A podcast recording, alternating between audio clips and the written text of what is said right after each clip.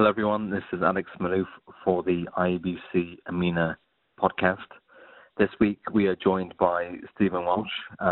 Stephen is somebody who has been a long-standing supporter of IBC across the EMENA region, and he has a pretty important role in terms of what we are doing next year for EMENACon, which is going to be held in Bahrain. Stephen, welcome to the podcast. Thank you, Alex. Yes, I'm excited to be here. As you mentioned, I've worked with IBC for a long time and was UK president for a couple of years. And now this time around, I'm really excited to be leading the conference, the call for conference papers for the IBC Euro conference to be held in Bahrain in February of next year. So it's going to be a great conference. Well, you put out the call for speakers a couple of weeks back. What has been the response so far? Well, I've had lots of conversations with both people in the communication profession and people in adjacent fields to communication, leadership, health and safety, ethics, those types of things, really talking about the transformational effect that communication can have.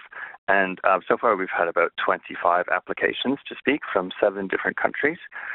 And the deadline is on to September 20th, so there's still over 3 weeks to go to get your application in. The process is really simple. There's a little Google form you can fill out. It takes 10 minutes, and then after the deadline, we'll be reviewing all of the applications. Well, we will include the link to the application process in the podcast website, so to speak. But in terms of what you've been up to, you know, what has struck you so far as to what people want to talk about, and what do you want to also widen the net to include? Well, I would really like to hear and receive applications from people who do communication work and want the opportunity to showcase what they've done and how they've created success. Case studies are always good. As I mentioned, you know, people who have experience or who work in adjacent fields to communication, always good. And we're especially looking for entries from people who have won gold quills, because this is a great opportunity for you to, you know, share your success and celebrate a bit of IBC success and demonstrate what you can do to help your fellow members and conference attendees. Now, with that, you've been in previous Eurocoms, as we've called them. Now it's EMENACon, because obviously it's in the Gulf, so a little bit further out. And what are you, you know, what do you advise people to do in terms of putting their applications in? You know, what they should be, what should they be thinking of, and what would you think they should be looking towards, given that we are bringing Eurocom and EMENACon to a new part of the region? Yeah, so this is a great opportunity to share international best practice. We've got a variety of formats that people can choose from. So you could run a traditional conference speech, you could run a workshop, you could convene a panel of experts. You know, there's a lot of flexibility and variety in the format, and I think that's one of the great strengths of Eurocom. When the very first one I went to many years ago was a very traditional conference, and over the last few years they've been evolving to something much more interactive, something much more participant-driven, something much more practical for delegates. So please think when you're submitting your application about how you can help participants take your knowledge and your ideas and your learning back to their office and apply it to help the participants be more successful in their own career.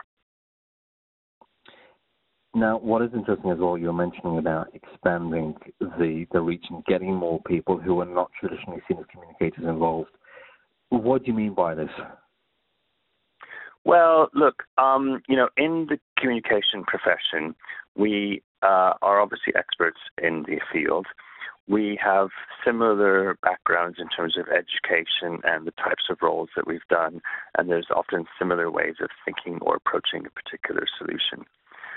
You know, I've worked in other fields, particularly market research and human resources, and you know, those jobs are about communication. Those jobs are about, you know, for example, measuring and monitoring corporate reputation, or, you know, using leadership behaviors to change the mindset of employees. And when you work in those fields, you discover there's a kind of different set of frameworks or different set of thinking around how to make an impact. And I would really like to hear from people in those fields about, you know, how they use their intellectual heritage to make an impact in communication. You know, people in HR, it's a lot about communication because you're persuading people to act and behave in a different way. In health and safety, for example, that's a communication role because, again, you're persuading people to think and act in a different way. But these professions have different intellectual heritage, different models, different approaches, and it'd be great to share some of those experiences so that we can learn from what people in other professions are doing and not just remain focused inwards, looking inside the communication sandbox. Now, what is also interesting, you are a Canadian who is settled in the UK. You've been working across the region some time. You've done a lot of projects over here as well. For people who haven't been to the Gulf or who haven't done much over here, what are similarities and what are the differences in terms of communicating in this region? That's a good question, and you'll obviously know more about that, Alex, than I, because you live there. My experience is that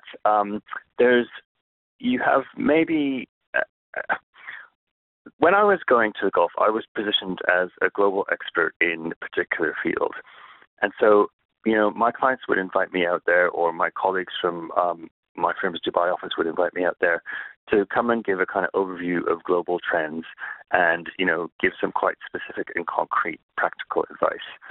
And so my experience of working in the Gulf, and that's just one person's view, is that, you know, there's a higher scope to be authoritative and direct and more clear. Whereas in the Europe and North America in particular, we like people to adopt the kind of more collaborative and coaching style. And I'm not saying that that's 100% the way to go, but in my personal experience of working in the Gulf, there's slightly more room for the expert opinion and the authoritative perspective on things. And I think that's where, you know, communicators can really shine because they can use something like the Eurocon conference to demonstrate their international expertise and help participants who are attending from the Gulf to learn from global practices and global approaches. And with that also, we think about where the event is going to be held this year. It's going to be in Bahrain, so on the eastern periphery of the region, just, you know, obviously close to IBC-APAC. So are you also hoping that we bring in more people from the other half of IBC, essentially, which is APAC? I think that Eurocom has the potential to bridge the regional divide between Europe and APAC. And divide is a really too strong word, but, you know, our conference is at almost the border of our region and the border of the APAC region. So it's a great opportunity for the two regions to come together. Already we've had applications from speakers in Australia and New Zealand, and I'm issuing via this podcast an open invitation to all APAC members. If you did a great session at your Fusion conference next week and you want to do it again at Eurocom, please fill in the application and we'll have a look at it.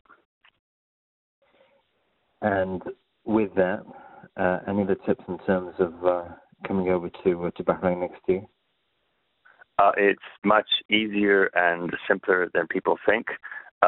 You know, you and I, Alex, have both traveled in the Middle East quite extensively. It's very efficient and easy to get around. There's good transportation links. Bahrain is a very safe country.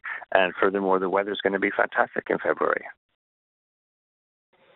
So, yeah, just to remind everybody, Bahrain weather in February, about 25, 28 degrees C. So you won't need to bring in your wellies or a coat. You know, come in, enjoy the weather, enjoy the location, and enjoy, most importantly, EMENA. So with that, Stephen, thank you. Thank you. And join us next week for the next podcast. See you then.